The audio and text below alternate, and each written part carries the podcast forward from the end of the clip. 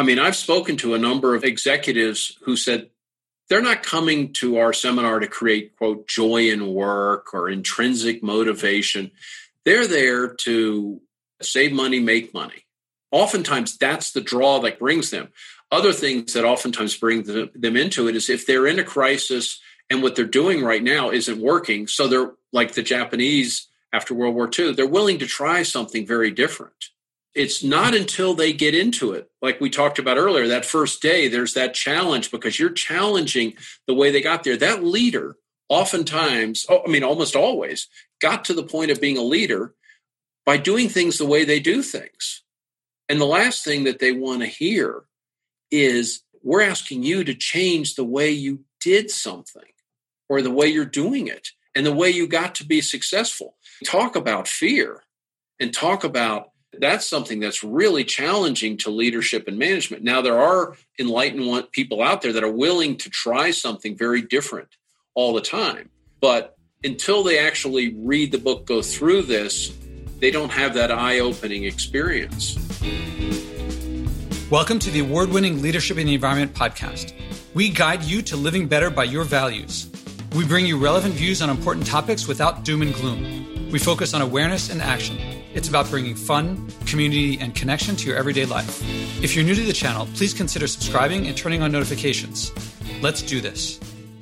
If you don't know Kevin Cahill's name or his grandfather, W. Edwards Deming, listen to the first few minutes. Well, you'll meet Kevin over the course of the episode. I'll describe W. Edwards Deming in the beginning of the conversation. He has become one of my greatest role models he changed nations. An emperor awarded him a medal. There's a prize named after him in Japan for having revolutionized Japan's industries. And he did it in a few years, as in less than five years, transformed a nation on a time scale that climate scientists say that we have. Not that climate is our only problem. He shows what one person can do. His life is the opposite of what everyone who doesn't act justifies their inaction with, which is what one person does doesn't matter. He was one person, and listen to the episode to hear all the things that he did that are available for us to do today. W. Edwards Deming saw and acted on systems, what many people talk about, but not many people get. This episode will illuminate them, that is, a systems perspective, and I hope give hope and direction for what we can do. Welcome to the Leadership in the Environment podcast. This is Joshua Spodek. I'm here with Kevin Cahill. Kevin, how are you doing? I'm well, thank you. Appreciate you having me. Glad to have you. And you are the grandson of W. Edwards Deming, who is what I talk a lot about role models. And he's a big role model for me. He was for a little bit, then he wasn't. And then recently he's become really big for me. And if it's okay with you, I'm going to tell you my experience with him, my the ins and outs and why he's suddenly so big for me. And then I'd love to hear from you. Well, we talked about it last time. I'd love to hear from you more. I mean, you, you know his history and more than I do. I'd love to hear it. I first heard his name in business school, and it would have been either in statistics class or operations class. And my my professor was David Juran, who's the son of Duran Duran. And so I think he, he must have known him. And part of the appeal was I knew the guy had a PhD in physics and I have a PhD in physics. And I thought, oh, I love people with PhDs in physics who go out and like take over industries and like not take over in the sense of like uh, leverage buyouts, but transform industries or transform cultures. And my understanding was that he, in his after his degree, he went out and started working with the census, the US Census in the 30s. And I believe at the time they thought the best way to get the best results was to get every single, count every single house if possible. And he learned from his mentor, Shewhart, and I guess they must have developed statistical sampling methods that showed that you could do less work and get lower uncertainty, that is to say, more, more accuracy. And that they did that. It's a sort of like on time and under budget thing that everyone dreams of. Sure. World War II breaks out all these factories have to transition from making cars and sewing machines to making planes and tanks. And he uses similar techniques to transform what they used to think if you want higher quality, well, you just got to make more things and throw away more of the lower quality things. And so it's, they would say higher quality is in tension with lower costs and higher production. He showed that it was the opposite. And my understanding, like I always knew that cracking Enigma was a big thing that helped win World War II. And now I understand that our factory production was another big thing that helped win World War II. It wasn't on the front lines, but it certainly helps to have more tanks and more planes that are better built and don't break down. Correct. World War II ends, and I think he had a connection with some, something about the army gets him to Japan, where Japan is industry and everything's devastated, having they lost the war, and I believe the world knows them for low quality, high, low cost, low quality junk. Correct. He comes in and uses the same techniques. Oh, I think American factories went back to normal. They went back to before after the war ended and somehow dropped what they had learned from him. But Japan says, let's go for it. And they start really adopting his systems. And I don't think it's just him, but he played, it seems like a major role. And he says to them, if you do this, it looks like you guys are really getting into this. If you do this within five years, Japan is going to dominate the world. I don't think dominate like take over, but dominate in terms of will serve the world. And my understanding is that four years later, most countries or many Western countries had put up protectionist tariffs and Japan became known as high quality, low cost. Yes. Unexpected. Very much so. Oh, I've gone on too long. Okay, so then then oh. in, then the U.S. sees this happening, and you know Toyota becomes the largest car company in the world decades and decades later. GM and Chrysler declare bankruptcy. This is much later, but you know the shift is like definitely is is palpable. America's suffering, or economically is going down. They do the show in 1980 on NBC. If Japan can, why can't we? featuring all of the results that were brought about by your grandfather, the phone starts ringing before the show ends. I think you were there in the house. I was there. Yes. Yeah. And all these companies say, We need you. We want you to help us. And among these companies is Ford. And boom, Ford Taurus appears, number one selling car in America. And he does it again. So people now say, What can one person do? People say, The change is so great, it's not possible. And I think here's a guy, one guy.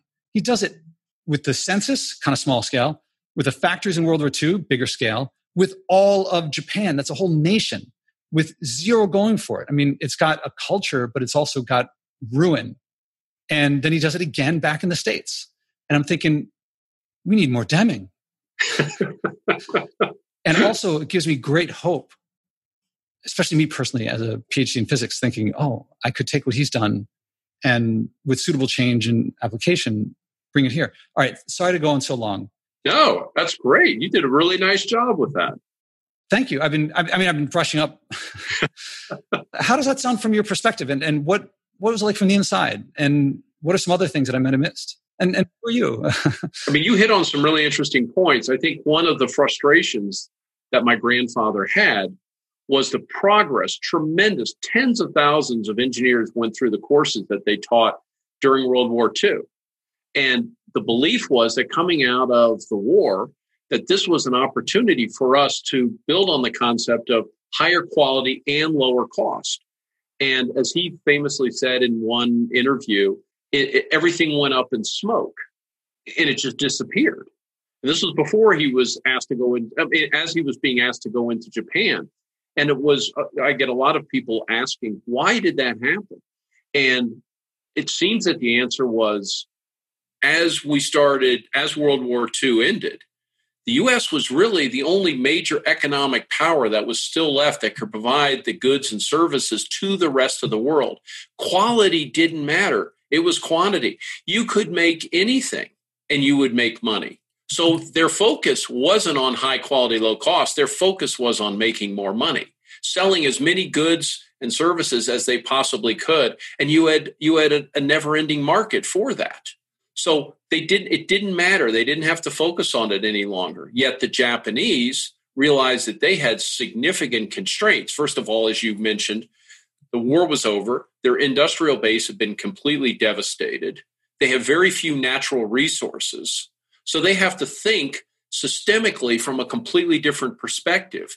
How can we rise to become an economic power? How can we make a difference and do it? And he said, if you follow my ideas, like you had mentioned, you'll have the world screaming for protection, tariff protection from your goods and services within five years. And they were able to accomplish it in four years by focusing not what the US was doing, because the US, this pen I hold in my hand, the US concept was well, let's make 100 of these, and 90 of them are high quality and 10 are low quality. We'll sell the, the 90 high quality one. We have a high quality pen.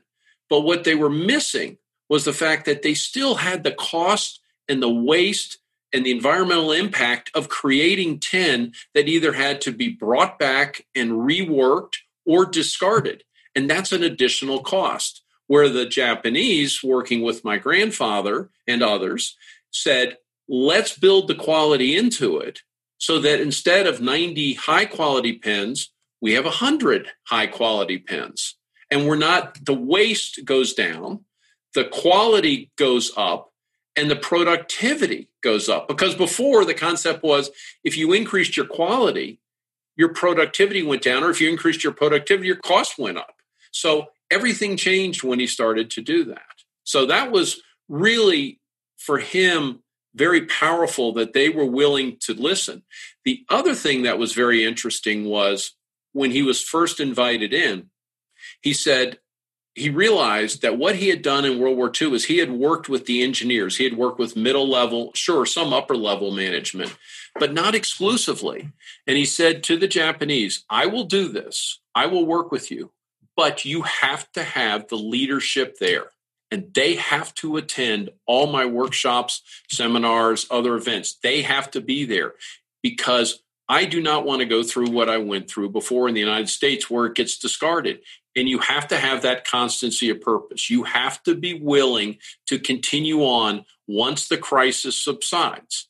You have to keep following it because typically, and you see it, I think in one of your TED Talks, you mentioned a hurricane or a natural disaster, and you'll see it in those natural disasters how the entire community will come together in a natural disaster. It doesn't matter about anything. It doesn't matter how old you are, what your race is, what your economic um, disposition is. We all come together, think together, learn together, act together in that crisis. But once it's over, we go back to the way we were. And he said to the Japanese, You cannot do that. You have to promise me. And they promised him, and they've kept going. That was huge for him. Did they test him? Did they believe him? How do I mean, I guess he could point to the results during the war, but that doesn't mean, I mean, that's, that's a lot to ask for them unless he had something why would they i mean why put so much faith in one guy? Or was it not faith but did he prove something out to them?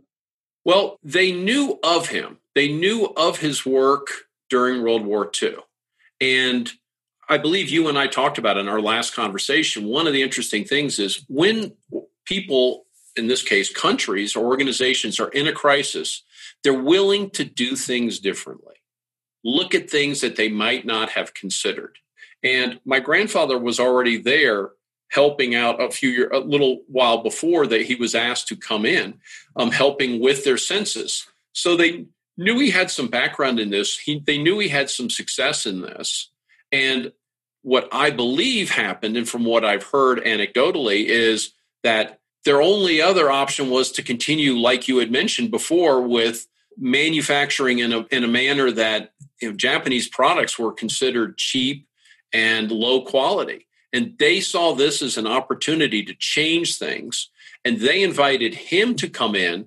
And then they must have clearly, they obviously did, liked what he had to say to them. And he was very confident that we could change this around very, very quickly. And so they took a leap of faith, frankly. Yeah, it's funny. I mean, to see videos of him, he doesn't look like the most charismatic person. He's he's definitely got a certain style to him that's like um, ugh, uh, what's his name, the NASA engineer who said he didn't say failure is not an option, but he's credited with that. In the movie Apollo 13, is it von Braun? No, um, it might come to me. I forget. Uh, Frank, Frank, not Frank Borman, was it? Anyway, in the movie Apollo 13, there's a scene that is a credit to him where they're saying like this is going bad, this is going wrong, and someone says it's like the the, the mission engineer, the top guy is talking to the the guy who's going to talk to the press and the guy talking to the press, like, what am I supposed to say? This has gone wrong. That's gone wrong. This is gone wrong. And the other guy goes, I, I know this could be the worst disaster in NASA's history. And uh, this guy that I'm talking about, the character rep- kind of representing him, turns around and says, with all due respect, sir, I believe this will be our finest hour. I remember that. I can't remember who it was, but that's, yeah. And, and your father kind of reminds me of him. They, it's like this 50s, 60s engineer type and he, he, I mean, he was really down to business. He, he doesn't seem very. Correct me if I'm wrong. He's not charming, but he's not. Um, he's not a jerk. He's just very matter of fact. Yeah, but he was pretty tough. I one of the seminars I was at, he was pretty tough on some executive CEOs that would get up. There were 800 people, and they would ask a question. And uh, he was thinking, well, I just explained that. We just went over that. And here's another executive. And I remember one time him saying, next question. And I was like, no, no, you haven't answered mine. he was ready to move on to somebody who would ask a better question. And, and I think he was one of the things that I've noticed that's always been a struggle for me personally is how well he would take that Socratic approach and ask questions and pull out things from people. And while he didn't have that charisma of you know i'm trying to think you know like the tony robbins who get up there and captivate people mm-hmm. and they're just staring at them it was really amazing to go to and see videos and also experience where you have six eight hundred people in a room who he was talking to and how he could captivate them even though he would speak very slowly very matter of factly but he would get it across and he'd have that humor in there at times that really endeared him to people too I think that there's something about sticking with the raw data, sticking with what the experience shows that really is compelling beyond right, charisma's great. I hope I have some. But the having data to back you up, having results, having experience seems to really rule the day, especially with science. If I mean, with something, the environment, with sustainability, it's it doesn't matter what you think. Nature responds not to what you think, but how you behave, and exactly. that's all. More role. I'm just looking for more role model, more behavior to model off of. Well, and I think as you continue to read his book, The New Economics, you're going to see some sections in there. As a matter of fact, I can send you a sheet, which I think you'll find interesting, where a lot of people ask, you know, help me understand what does aim mean? You know, what is our aim? And you'll see in there that when he talks about aim, that environment does f- factor in there. That is a consideration. The aim is not about to make money. You know, it's it, it's something very very different. And he, he understands the environment is a system, right, Joshua? I mean, the environment is a system. We have to have an aim in terms of how we're going to address that system, and that aim must be clear to everyone who's in that system. And when that aim's not clear, and we're not working towards that aim, we're going to have, whether it's corporations or individuals or people, who are going to be working towards different aims. And there's going to be conflict within there. And that aim must include plans for the future. You know, what do we want, whether it's the organization, the environment, the country, you know, what, what do we want that to actually look like? Yeah, he actually got into that in, in like the first couple of pages of the book. He's talking yeah. about if you use up your resources, you got although he also, as you pointed out, Japan didn't have didn't have those things it's really the culture, the people, what we do. He talked about America at the time, possibly the biggest waste of resources in the world, or the most. How did he? Everyone should read the book and yeah. and read the beginning, and it's so I don't uh, have to quote it. And I want to ask in a second about leadership and what one person can do. But there's one other thing that we've we haven't talked about that as you start talking about it, it reminded me that for him the dignity of the worker is tremendous. Like everyone wants to do a great job. Everyone wants to love what they do. And if you blame the workers, like it's not the workers who decide what the factory should do. They want to do a good job. And he puts a lot of responsibility on management. Management decides what you build. If the factories don't go out of business, it's rare that a factory goes out of business because the workers don't want to do a good job. It's the product got superseded by another product. That's not the workers. But it seems like he he really wants to give people he, he recognizes people want to do a good job. People want to do they want to do the right thing. And so many systems of incentives. Eh, there's this list of like, of, of, I forget, like reasons people give for things going bad. And you'd look at them and say, those all make sense. Except after you read his stuff, it all, you're like, oh, of course. if you, if you, you know, it's merit based stuff and, and it's, you're pitting people against each other and then they're going to compete and then they're going to hide information. They're going to not work together well. They're not going to tell how to improve things and then you're not you're going to get inefficiencies. Very true. I mean, I, I think you know when he started looking at the numbers and started looking at his control charts, working with Walter Shewhart, and they started to understand the concept. And as you get further into the book, and you especially read about the red bead experiment, which is known worldwide, is that there's common and special causes. And that common cause, if you treat it as a special cause, that you're going to have an impact. So you're looking at a data point here and a data point here. If it's a common cause system, all of those points and performance within there are as good as that system and the design of that system will be able to produce.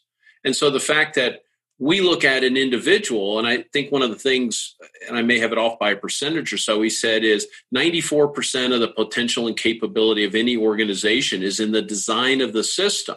So what we end up doing is we end up looking when we don't get the performance we want, we look at the individual as not being able to perform without seeing that it's really the design of the system that is the issue.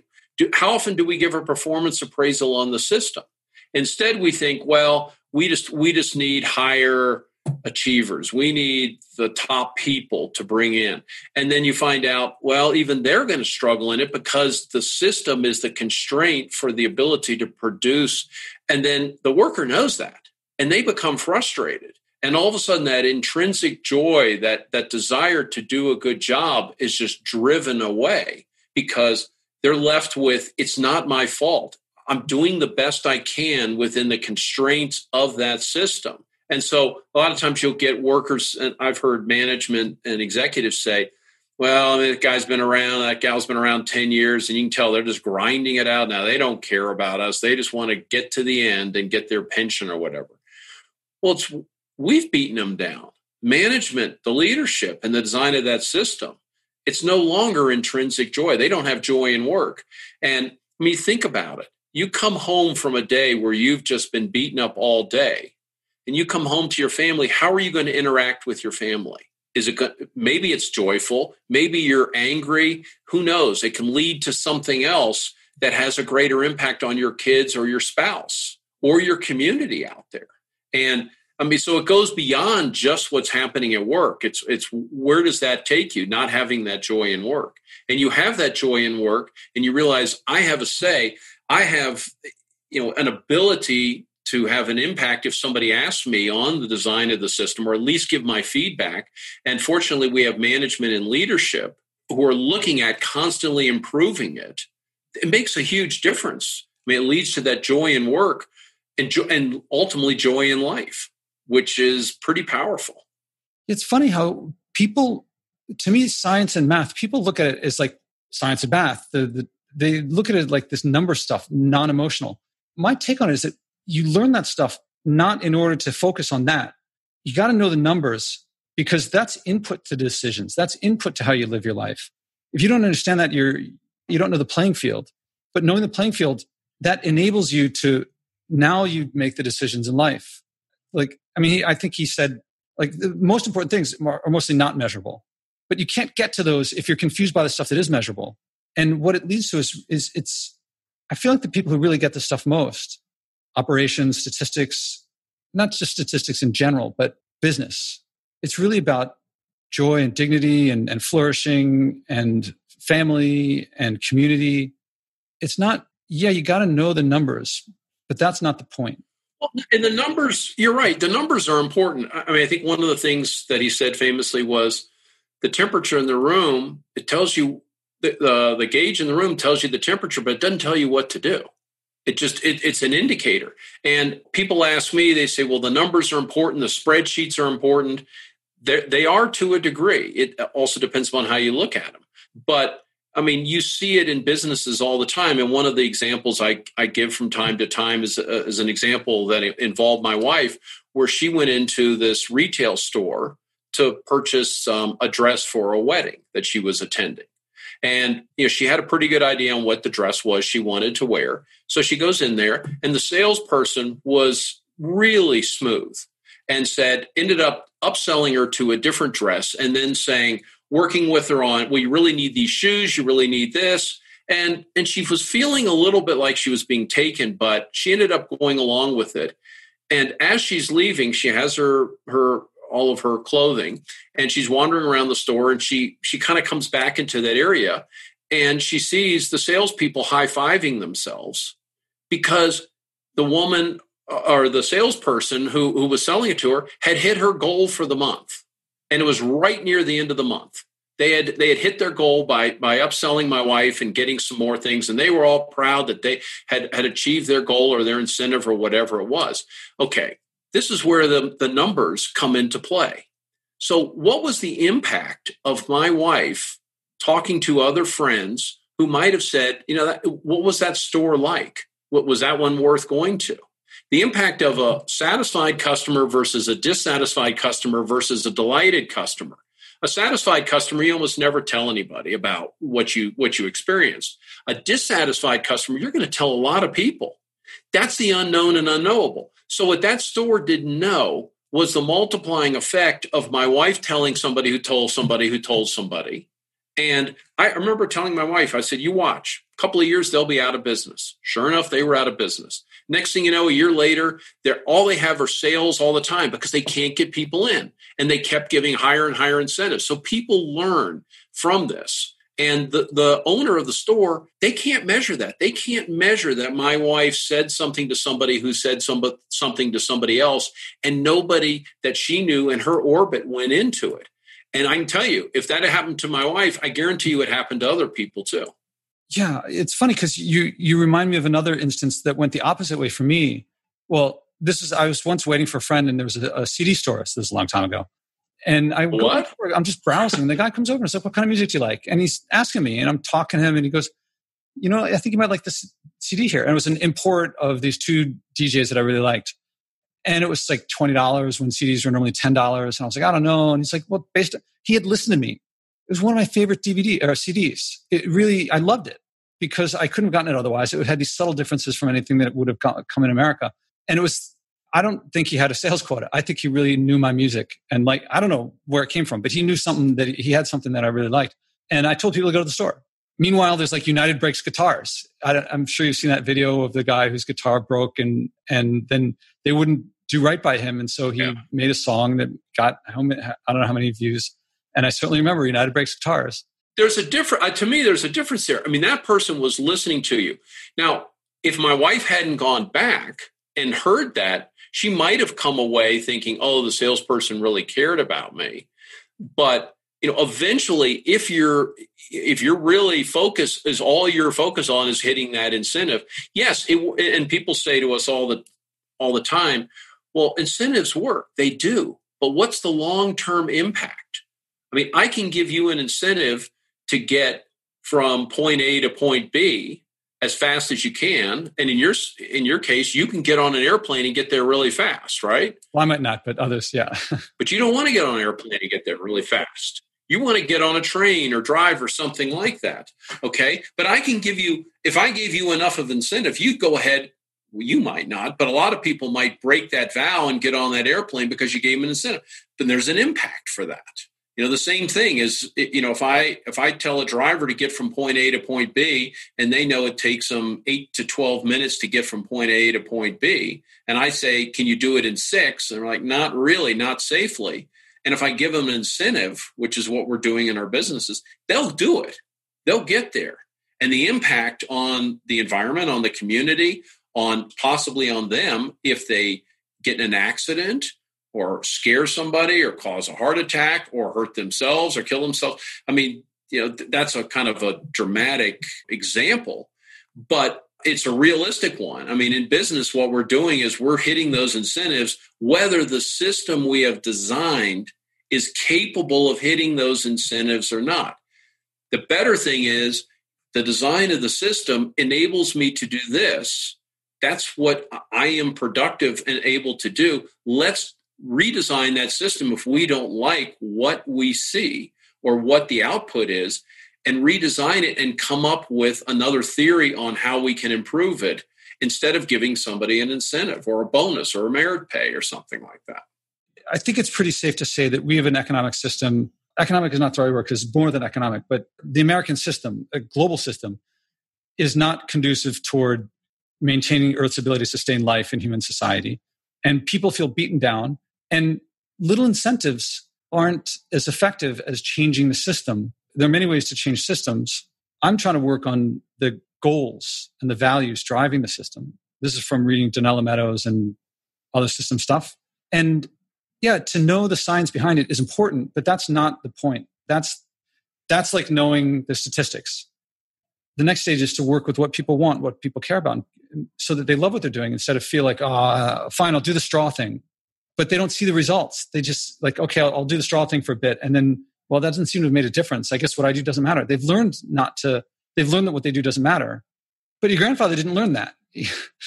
and it didn't happen. And so I'd like to, what is this difference between, I don't know what the right word is, paradox or contrast or distinction between one person changing the behavior divided by 7.8 billion is a rounds off to zero.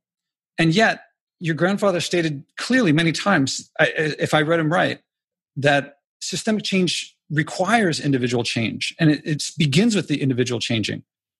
I wonder if you can, even for me, I believe it and I have a, it rings true to my gut, but it's hard for me to put that in words to others. I wonder if you've heard him talk about that, if, if you have experience explaining that, or do I misunderstand it? No, no. What he said was transformation begins with the individual. Okay and that the individual has to have an understanding of what he says, the elements of his philosophy to begin that transformation. And because a lot of times what we'll see is I mean, you'll see a book like Seven Habits of Highly Effective People, okay? And you go out and try to emulate those seven seven things. Well, it may be that you haven't transformed as an individual. What you're trying to do is put those on top of who you already are. And in his mind, you have to have an understanding of this in a greater sense because it's it's not just about you at work. It's about you in life, in your community, in your family, in your other uh, your friends, you know, and how you act and interact with them. So, in his mind, the transformation begins with the individual, and then it starts to spread, and, and hopefully, you get that critical mass, especially within an organization. But I think one of the things I mentioned to you last time you and I spoke, how powerful it was to him, and you'll see it as you read through the book, some examples of people who came back to him and wrote him letters saying, I came out of your workshop, out of your seminar, and it saved my marriage. It helped me in my community. It made a difference for me. So, in his mind, it was it goes beyond just this is a business problem that we have to solve. It's about the individual and their ability to have an impact on the greater community environment and world that they live in. So i keep telling people this change is not about here's how i often put it. The, the effect that you have one person is not going to be that great. The reason to do this yes you will affect others in the long term but you're going to like your life more and after the people who do it after they do it, they get it. But before they do it, they don't get it. And oftentimes they'll push back more and be like, like I was talking to someone about not flying. And I was like, you know, you think flying, you, you associate flying with bringing you to your mom when, when you're far away. Yeah. But the reason you were far away in the first place is flying. You actually spend, I don't know, every individual's life is their unique life, but probably you spend less time with family because flying has moved you farther away from them. And if you really value family, like making these changes will probably lead you to like your life more. But this is, I'm going to say it to you more bluntly than I say it to others. A heroin user probably can't believe that a life, life rewards from exercise and a healthy diet and working for a living is going to be more rewarding for them in the long run than shooting up because they see the withdrawal. They know the pain that's going to come, but they can't see past the withdrawal because that's what's really getting them. And people can see if I don't fly, and right now my job requires me to fly and my family's far away, I think they think, well, if flying means money and family, then not flying means no money, no family. That sounds terrible. Yeah. and yet you have to get through that to get to the other side. It's well, you bring up an interesting point, and I'll kind of go off point a touch, and you'll see where I'm going with this in a second. Go back to the heroin user for a 2nd uh-huh. Lovely place to be. so I don't know how my grandfather I mean, what he would say with respect to that, except I do believe he would look at what are the systemic underlying issues why that person ended up on heroin. What is it that we did? Because when that child, when that when that human who's who's hooked on heroin was born, they're probably you know now I, I can't say 100% there's going to be people who have you know issues that they're going to go on that anyway. Most of them i guarantee you when they're three four five six seven eight years old for the most part as a younger child they're not inclined probably to look at life or the or their family or their siblings or their parents whomever and say oh johnny's going to be hooked on heroin here in 20 years so i laugh at it yeah uh-huh. yeah exactly eh, eh, you know and, but what is it that we did what systems that did we build did we put that child in a school and they started falling behind because of the way our school system is built and the way we teach and that they started to get D's and F's and started to fall behind in school. And then we're told, oh, wait, you're at the bottom of the class. You're not going to make anything of yourself in life. What is the impact on a child who's in second, third, fourth, fifth grade, whatever it is, of telling them that they are probably never going to make? You're not even going to get to high school. You might as well go out. Well, they start looking at instead of the intrinsic joy of learning and the experience that you get from reading a phenomenal book because they haven't gotten to the point where they can read a book or experiencing whatever it might be, they're looking for other ways to start getting highs in their life. And they may start to, okay, I'm going to start doing dangerous things. I'm going to start throwing you know stuff at the teacher i'm going to start doing different things i'm going to start skipping class and man i get adrenaline rush from that instead of the adrenaline rush from the joy in learning and the joy in what you experience in working together with your classmates. Instead, I'm pitted against every classmate because I'm trying to get a better grade than than him or her. And all of a sudden that leads to that person. And now all of a sudden, the thing that my grandfather was always very much against, you're back to you now have these pens. You've got 10 pens who are hooked on heroin. Well, we have to deal with that. There's a cost to society to deal with that. We have to now save that individual the best we can.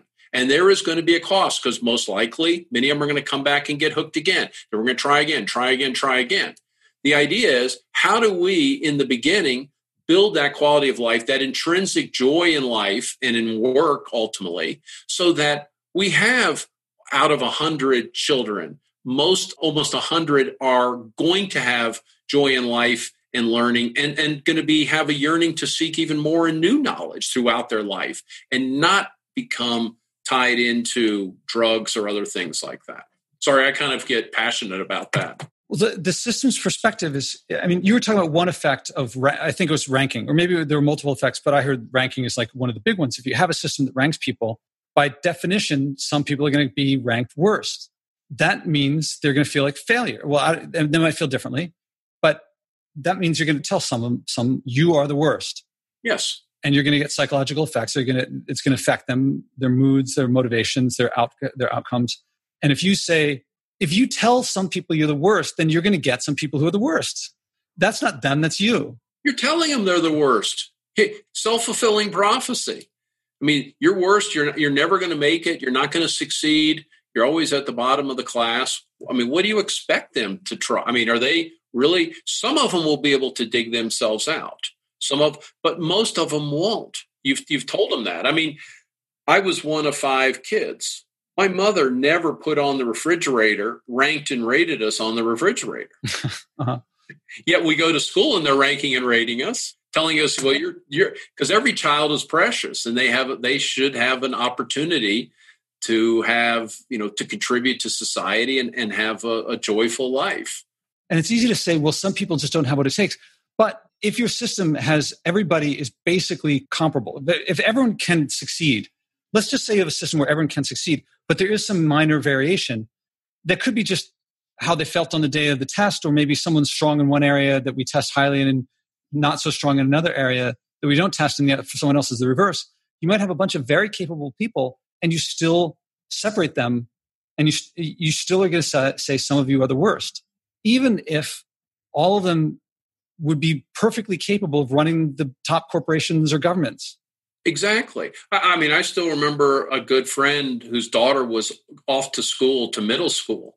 And I'll tell you, weeks beforehand, we never we heard everything about it. She was so excited about what she was going to wear the first day. She was going to meet new friends. She was just incredibly excited. Goes off to middle school day one, comes back and is crying.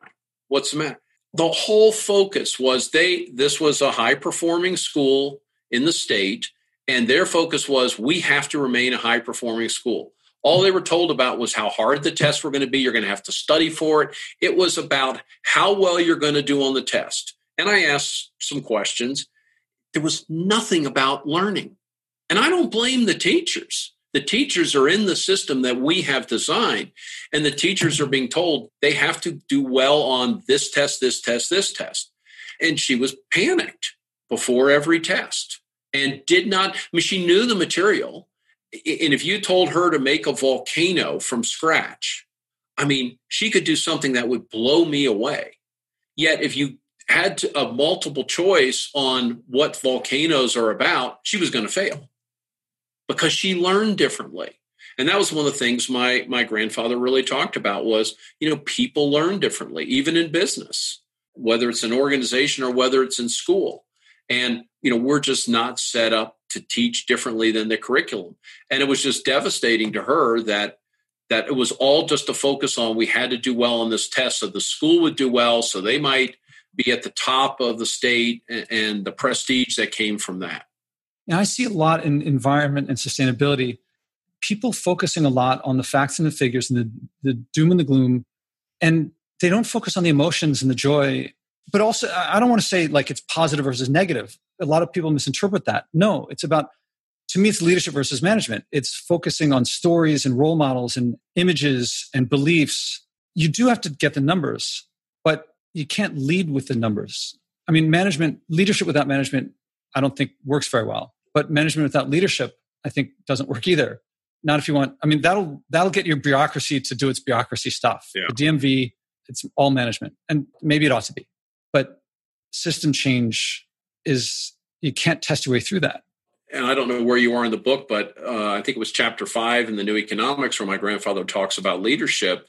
And what he says is the way he uses that term leadership, he says the job of the leader is to accomplish transformation in their organization and that they possess the leader's the one that possesses that knowledge that personality and that persuasive power and then he talks about how do we accomplish that transformation i mean you have that theory and he understands why that transformation will be you know bring about gains to the organization to all the employees or team members that you know and to the customers and then he has that feeling and that you know he's compelled to take people through and have them understanding and accomplish that transformation for both himself or herself and the organization. And it's not just saying, oh, we're going to go ahead and transform the organization. Well, by what method are we going to do it? The leader has that plan, the steps. This is how we're going to do it. Here's what we're predicting as the, the results. And we're going to go ahead and, and put this plan into action. Then we're going to study it and we're going to react to it. And we're going to drive fear out by letting people understand that they're part of the process and that there is no fear in predicting the wrong number that the organization is going to accomplish a 10% decrease or a 10% increase. If we're off and it's only 8%, well, why? Let's learn from it instead of saying, Joshua, you told me you were going to hit 10%, you only hit 8. Okay, we need to get the next person in line. Well, let's figure out why. What is it? Is it the constraint of the system? What is it that is there that's causing that or impeding that that change and learn from it and then all of a sudden the leader becomes more respected people start to understand you know, what the impact is of that that leader within the organization the ability to manage and, and change it and be more nimble. The people who do your courses actually I, would love if you describe what the courses are like. And also to, i've listened to a few of the podcast episodes and it tended to it was with kelly and also his 101 and it tended to be it seemed to be ceos and, and decision makers within organizations. Can you tell me what the courses are like? And also do you get people who take them who are trying to change i don't know what you call what i'm doing. I mean i'm not changing one organization. I'm trying to change culture which doesn't exist within an organization. I have no authority to influence anyone or to take away their paycheck or whatever. It's all purely moral suasion leadership. Yeah, really, really interesting question. What we focus on mainly is the leaders or the top management within an organization in our seminars and our workshops and our events. And that's simply because they can have the greatest impact in the in the quickest. Like we just talked about, the man the leader is the one that can accomplish that transformation, right? Well, there's everybody's a leader in some way within the organization, whether it's within the, the business or maybe they're a leader at home, you know, in their own family or in their community. So it's still important, but our focus oftentimes is on the leadership because they can make that transformation much quicker. Okay. Now, we just went through a virtual seminar. We just finished the last uh, workshop yesterday. Our, our in person one has now been transformed into a virtual seminar. And a number of the people who were in that seminar that we did were not the top leaders in, in the organization. And some of them came through scholarship and, and others just came on their own volition that they wanted to attend it and learn it. And, you know, we caution them that, you know, one of the frustrating things, it is a curse in a way to understand this, the Deming philosophy. Watching the news will drive you nuts because you see how people do not think systemically. Mm-hmm. And yeah. it just, it's mind boggling. But within an organization, it can create a level of frustration because you see what you could be and what you could do. And oftentimes, that frustration does build. Now, what we do is we let people know, and it was a question that came up very similar to yours, and I was the one that answered it because I remember when I first started in business out of college, I just remember thinking, well, I'm not the leader. I'm the lowest person. I'm the assistant to the assistant to the assistant. And there's nothing I can do, but everybody has their sphere of influence that they can impact. And so for me, the advantage that I had was I knew a little bit about my grandfather's philosophy, not much at the time, but enough that I took some of the things and ideas. I didn't even mention Deming because I knew, like we talked about earlier, they wouldn't have even known who Deming was. It was a sales organization, but they never mapped out a process. They didn't have it written down. And we started looking at different things, or I started looking at different things and bringing it to them and asking questions. Well, could we look at this? Could we look at this? Well, what that did was it expanded my sphere of influence because all of a sudden it started to have a positive impact on the organization. So I expanded my sphere, expanded my sphere, expanded my sphere of influence. And so while we encourage the leaders and their management teams to come to the workshops and seminars, we never we never turn anybody away. And oftentimes we'll have big companies that have 10, 20, 50,000 people attend, and it will be just five or six people from a particular division. And they'll understand coming out of it that they have a system which is built. They have inputs into that system, they have a process, and then they have the outputs and what they're trying to achieve with their customers. And they realize they're just a small part of it, but their own subsystem that they operate in is still going to be constrained by the inputs coming in, whether it's performance appraisals, incentives, bonuses. But they also now have a greater understanding of the impact of that on them, on the process, on the people there. And they can also oftentimes make changes or make adjustments now that they have a wider, a broader understanding of what, what are some of the issues that are causing some of the problems or issues within the organization. Does that make sense? Yeah, man, you're making me dream of of within five years having this country have people feel like I can make a difference. I might not be able to change everything, but I can change something here with the expectation of not that maybe they'll comply with something, but that they'll achieve their dreams, that they'll create a world that they want to live in, they'll create a community that they want to live in, as opposed to, you know, I tell people about my famous no packaging vegetable stew, and they keep coming back and saying, You don't know what it's like to be a single mom in a food desert with three kids and three jobs. And then when I meet, but none of them are either. They don't say, I don't understand them either about themselves. Yes. And then I bring the single mom in a food desert here and she invites me up to the Bronx and I do, a, you know, McDonald's isn't doing anyone any favors. They're not trying to liberate anyone up there. They're trying to trap them up there. They won't say it that way. And then I go up there and, you know, they're like, oh, this is a way out. If we want more vegetables, if we want healthier food and to be more readily available up there, this is the way to do it. And, but it's not about the dollars and cents, although it is it's about empowerment and community and not trapping. One of the things I read early on in how can you tell when you're in a system? And it says, the person said, I forget who it was, Nader Peter Rasengi, I forget, said, you feel compelled to do stuff. You feel you have to do it out of compulsion. And that generally means that there's a system kind of forcing you into something. Well, and I think, I mean, that's a really good point because, I mean, when you look at it, what is a system? It's a network of interdependent components that work together to try to achieve the aim of that system. And I think one of the challenges we have, whether it's in our communities or I, I know it's important to you, is in the environment is what is your aim on that system? Mm-hmm. And if the aim is clear, then we have the ability and everybody understands it. They're working towards it. I mean, one of the things I think you watched my TED talk where I talked about when I started my business and we were all getting frustrated and we sat around the table and I thought, well, I'm, I'm Deming's grandson. Everybody, I'm sure, understands the aim of the organization.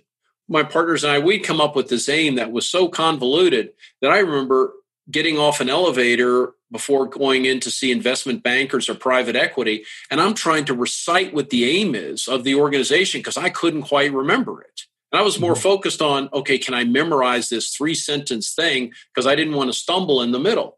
It was so complex that what we realized when we sat around and we asked everybody, what is the aim? And they said, oh, we understand, we know the aim. So we had them all write it down. When we looked at it, there were probably, I think, 10 or 12 of us around the table. Joshua, everybody had a different understanding of what the aim is. So they were all working hard and giving their best efforts towards a different aim.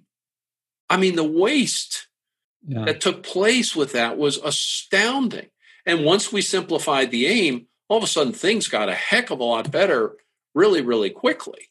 And so, you know, that aim becomes a very powerful starting point for everybody to understand, you know, what they're trying to do within that organization so that you know going back to something i know that's near and dear to you to the environment if they understand that part of the aim of a manufacturing plant that's like finishing metal where there's a lot of chemicals that are harmful to the environment right that if they understand that the part of that aim is that we do as little or no harm to the environment then instead of taking that bucket and saying you know instead of me spending the time to take it to the proper disposal. I'm just going to throw it out into the field.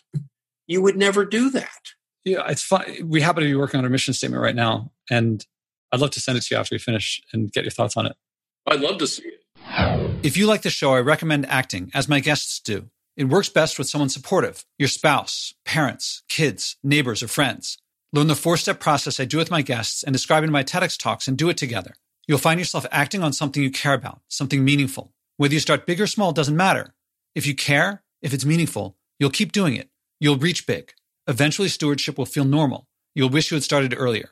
Second, I recommend donating to help this podcast at joshuaspodek.com slash donate. I promote degrowth and stewardship, which no advertiser will touch, but brings joy, community, connection, and abundance to you when you act and global change in the long run. Help us keep going. That's joshuaspodek.com slash donate now I'm going to I'm going to change topics a bit or change to talk about the environment.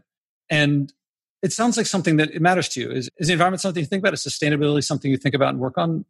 It's always been important to me. You know, from when I, when I was a young kid and was fortunate growing up in a big city and not really understanding what environment was until I had a chance to go on my first camping trip and just fell in love with well what's out here? What's this is nature. You know what's going on? And i fell in love with it. And then you know as time goes on and i go to college in a, in a big city and, and worked in big cities you know i do as much as i could not only to get out into nature but also what was the impact of our actions on that nature that i loved and, and was so important to us so that's always been something that i think about and i know my wife and i we moved from big city Los Angeles to Sun Valley, Idaho. I mean, and talk about being right in the middle of nature. You know, we were we were sitting outside this morning, uh, drinking our our tea and coffee, and looking at the elk herd that was 30 yards away, um, feeding on everything. And you know, you just you look at that, and and what can we do? And we're near a river, the Big Wood River, and how important trout are, the wild trout, and how they're disappearing and what can we do from an environmental standpoint such as okay we had, when we bought this house we had a big beautiful yard and we took out some of the lawn so that we would be watering less we do not use any uh, fertilizer. We don't use any weed control. And locally they did an article on us uh, talked about us because uh, there's a lot of people around the area that feel the same way. And then there's uh, the Trout Unlimited actually lets you know that you've achieved this level of of impacting the environment by not doing that. We have a beautiful garden and we don't put anything in there that will impact the environment and run off into the water because every little bit's going to make a difference. Like you said in one of your TED talks. I mean, it, it, it, all those little pieces add up. You know, and you may think that as an individual, you're not going to do anything. But for us, it's not only doing that, but letting other people know that this is important to us too. Thank you for sharing that. I'm curious about that experience you described as a child, the first time you saw nature. I don't know how well you remember it or if you remember it like it was yesterday. Can you describe what you saw or what you felt or what the moment? You know, it's really interesting because eh, I mean, it was a long time ago. I mean, I think it was sixth, seventh grade.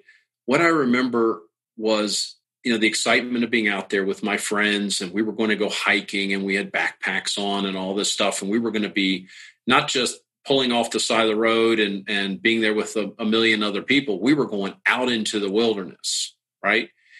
And what I remember was silence at night. Now, silence in the sense that you and I were talking about earlier, you could hear the crickets. You could hear the, and I remember the wind blowing, which was just so amazing to me to hear the whooshing of the wind going through. And I realized I just never heard that.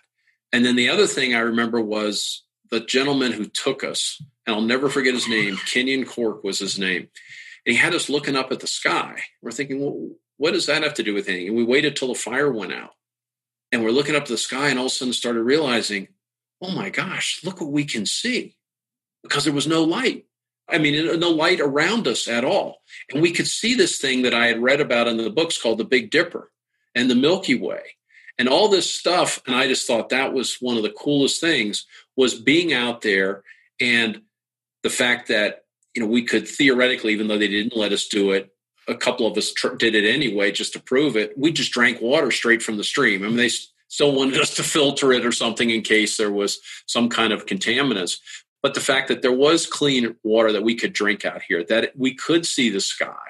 And what's really cool here where we live now is we're in a, what's called one of the few areas in North America is called a dark preserve. And so we can go out. I mean, this Sunday, we're going to sit outside at night and watch a meteor shower that if I lived in LA or Washington, D.C., where I grew up, I, won't, I probably would not be able to see it. But that was what struck me was that this is really cool. And I think at that point, I can't wait to experience this the rest of my life. And as I got older, I realized the impact we were having on that nature that, that I saw. If you don't mind me asking in a, in a different direction, thank you for sharing that again also when you you talked about the trout disappearing, about not being able to see that sky. Can you share that the feelings there, or what what the imagery there is? I think the thing that hits me is how wondrous it is. I don't know where you are if you were able to see that comet that's recently been here. I've only seen pictures of it. I got to see it. Hmm. We went out into a field, walked out into a field, and I thought I'm, I brought my binoculars, and I looked up and I went, oh, I can see it with my, the naked eye. And then you put the binoculars up, and you're just, it's just amazing. I mean, I was able to take a picture of it with my iPhone out there. And so I think the thing that hits me is the wonder of it. And I also feel bad for the people who do not have a chance to experience or see something like that and what that what that impact is on them.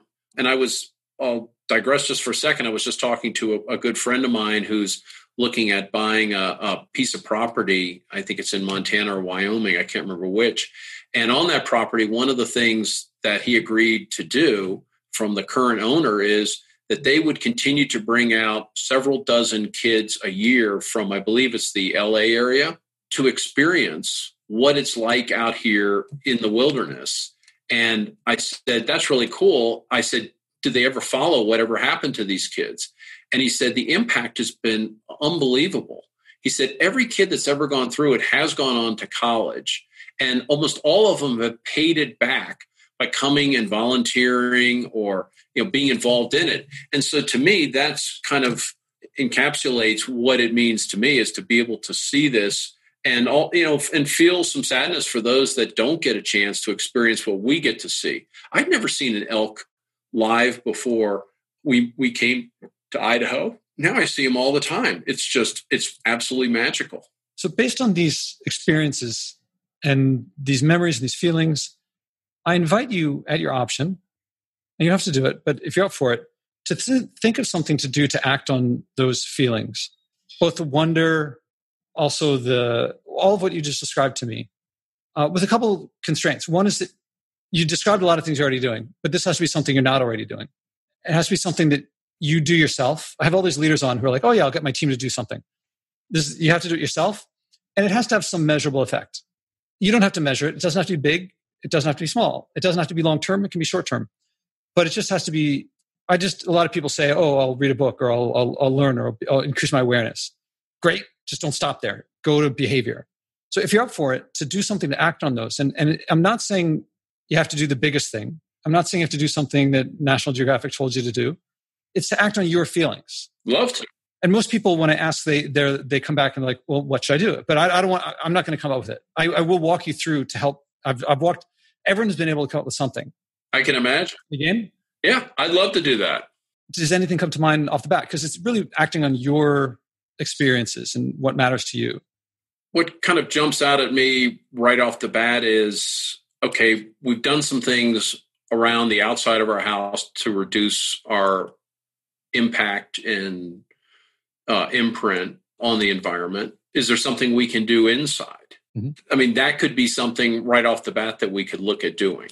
And, you know, I'd have to think about, I mean, one of the things that I've already said to my wife is that the one thing that I can say for me that's been a positive coming out of this whole COVID experience and, and where we live has been badly, badly hit, unfortunately, is, and I think this will be near and dear to you, is I haven't had to get on an airplane. I got to tell you how liberating that is. That I knowing knowing my meetings are, you know, a lot of them are going to be virtually, and I do look forward to at some point. I, I don't think I can go as far as you, at least at this stage, but I do. I do look forward to you know the fact that I'm not getting on that plane. I'm not going through that you know the stress and and of course the corresponding pollution but know like you said it's got to be more than just one person ultimately because that plane's still going to fly it's just i'm not going to be on it. You know and, and at some point you've got to get to where there's fewer planes for example. But yeah i mean i'd have to think about it you know for me personally and, and what we could do within our own our own system that we have here what what can we do to impact that? And then maybe looking at it from a larger organizational standpoint. So let's start with the first thing you said was the stuff outside the home. I, I take it that meant the changing the lawn to something that wasn't requiring watering, not using the, the chemicals. Because I want to get to a SMART goal, specific, measurable, achievable, realistic, time bound. Is there anything inside that you can say specifically? And it may lead ultimately to systemic change, or maybe you have something that you want to do a whole lot of things. It could be that, if that's what you have in mind, but it could be just the start of something, or it could be, it might not be the start of something it's possible you'll do it and say this is dumb. I mean, I think the thing that jumps out right away is that you could do that is measurable. Is I mean, in my office that that I'm in right here, right now, every light as soon as we purchased this house seven years ago, I changed every light in here to LED. Mm-hmm. Cost me a fortune back then. You know, just just to reduce that because I knew my the lights would be on quite a bit. You know, and I look around our house just inside and I see how many 75 watt bulbs because I've had to change some of them that that we have.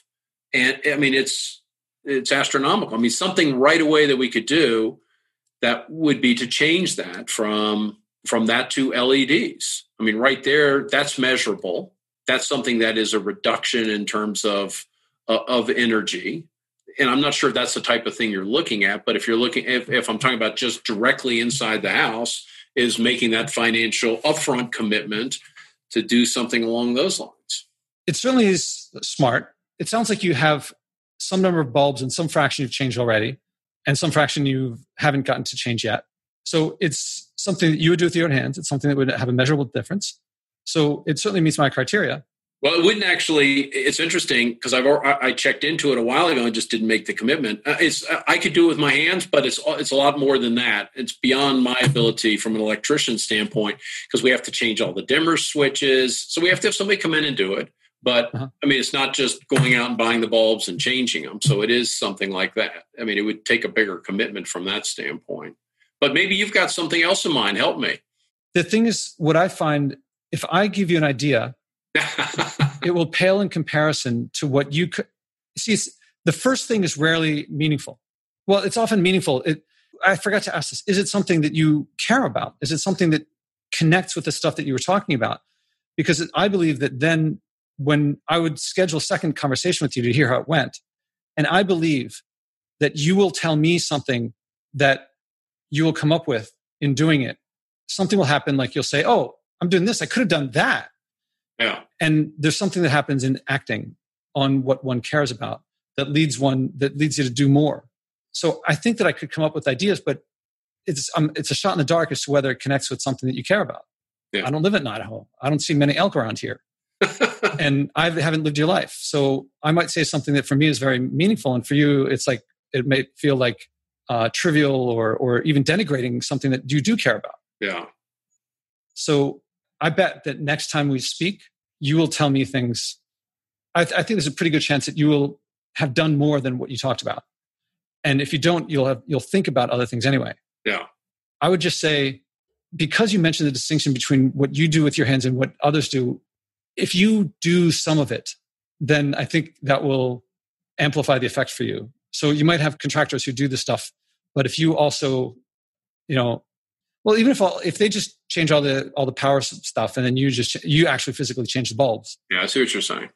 So if you get your hands into in, in some way, I think it'll be a much bigger effect than if you just completely just ask for a turnkey solution. Yeah, good point. Yeah, I could tell you about. I mean, I, I heard your description of the comet. Now I saw Halley's comet like 20 years ago. Yeah. And so I could connect with that. And it brought back the feelings of, oh, that's what they were talking about when they said it was like this the ancients were like, what, what is this? Like, what is that? Like, I've seen a lot, I've seen a lot of things in the sky and I'd never seen something so big uh, outside the sun and moon. And so I could get some of that feeling. But had I not seen that, your description was like, oh, that's cool. But I wouldn't, it wouldn't get me that wonder. Likewise, if you pay for someone to do something for you, yeah, and you don't get your hands into it, I, I don't think you'll get the re- emotional reward. Good point. I like that. So I want to, if, if you're game, then I, I, propose scheduling a second conversation where we describe how it went, or I, I'm going to ask how it went. How long do you think it'll take to for that to happen? And you don't have to rush for me. It, it can be on your schedule. When you say to happen, do you mean to not just think about it, but to go ahead and execute? Yeah. So you can. So if I ask you how did it go, you can give me an experience of how it went. Well, I would say now you've prompted me to think about something, maybe some things a little bit differently, and I, would have to see how that plays out. But I don't know, maybe three weeks, a month. So if we talk in a month, then the the dimmer switches will be in, and because I want to get to where a measurable, I mean, where yeah. you have an there's something that you observe, not just that you got the wheels in motion. Yeah, yeah, a month. I think a month would be fair. Now, okay, cool. I gotta give you a warning. I mean, I'm not good with electricity, so if it starts getting dicey, I don't want you reading about Kevin got juiced. Podcast host in, in New York City blamed for Idaho.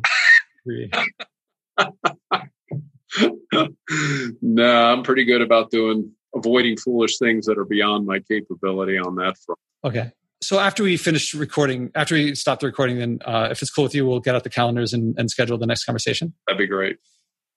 All right. And I, I, want to continue there more, partly because I also want to talk to you not just about how that experience was. That's what I ask all my guests who do this. But I also want to ask how it fits in with your courses.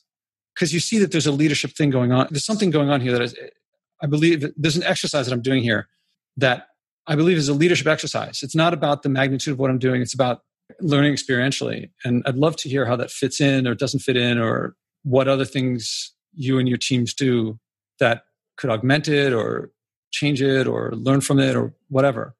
So I hope that while you do it, you also have a meta reflection. Well, I think, like I was mentioning earlier, the bigger thing for us is that a lot of these people come in to these courses with the belief that all this is going to do is improve my business, improve my top line, improve my bottom line. And that's what draws them in.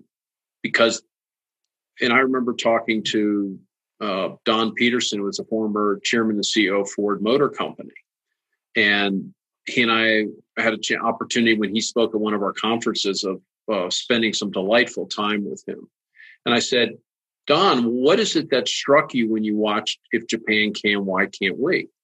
And his answer was very different than I expected because I thought maybe he'd under he'd listened to some of what my grandfather said earlier in the program, and he said what struck him and what struck a lot of the other uh, business leaders that he spoke to was the fact that what happened at the end was how much money they had saved, and that was why he picked up the phone and called my grandfather.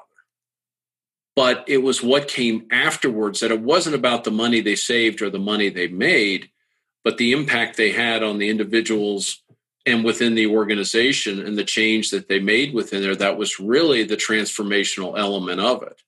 And i remember him saying i just didn't buy into this concept of transforming the individual. All i wanted him was to show me how do i increase my quality and and and productivity and lower my cost.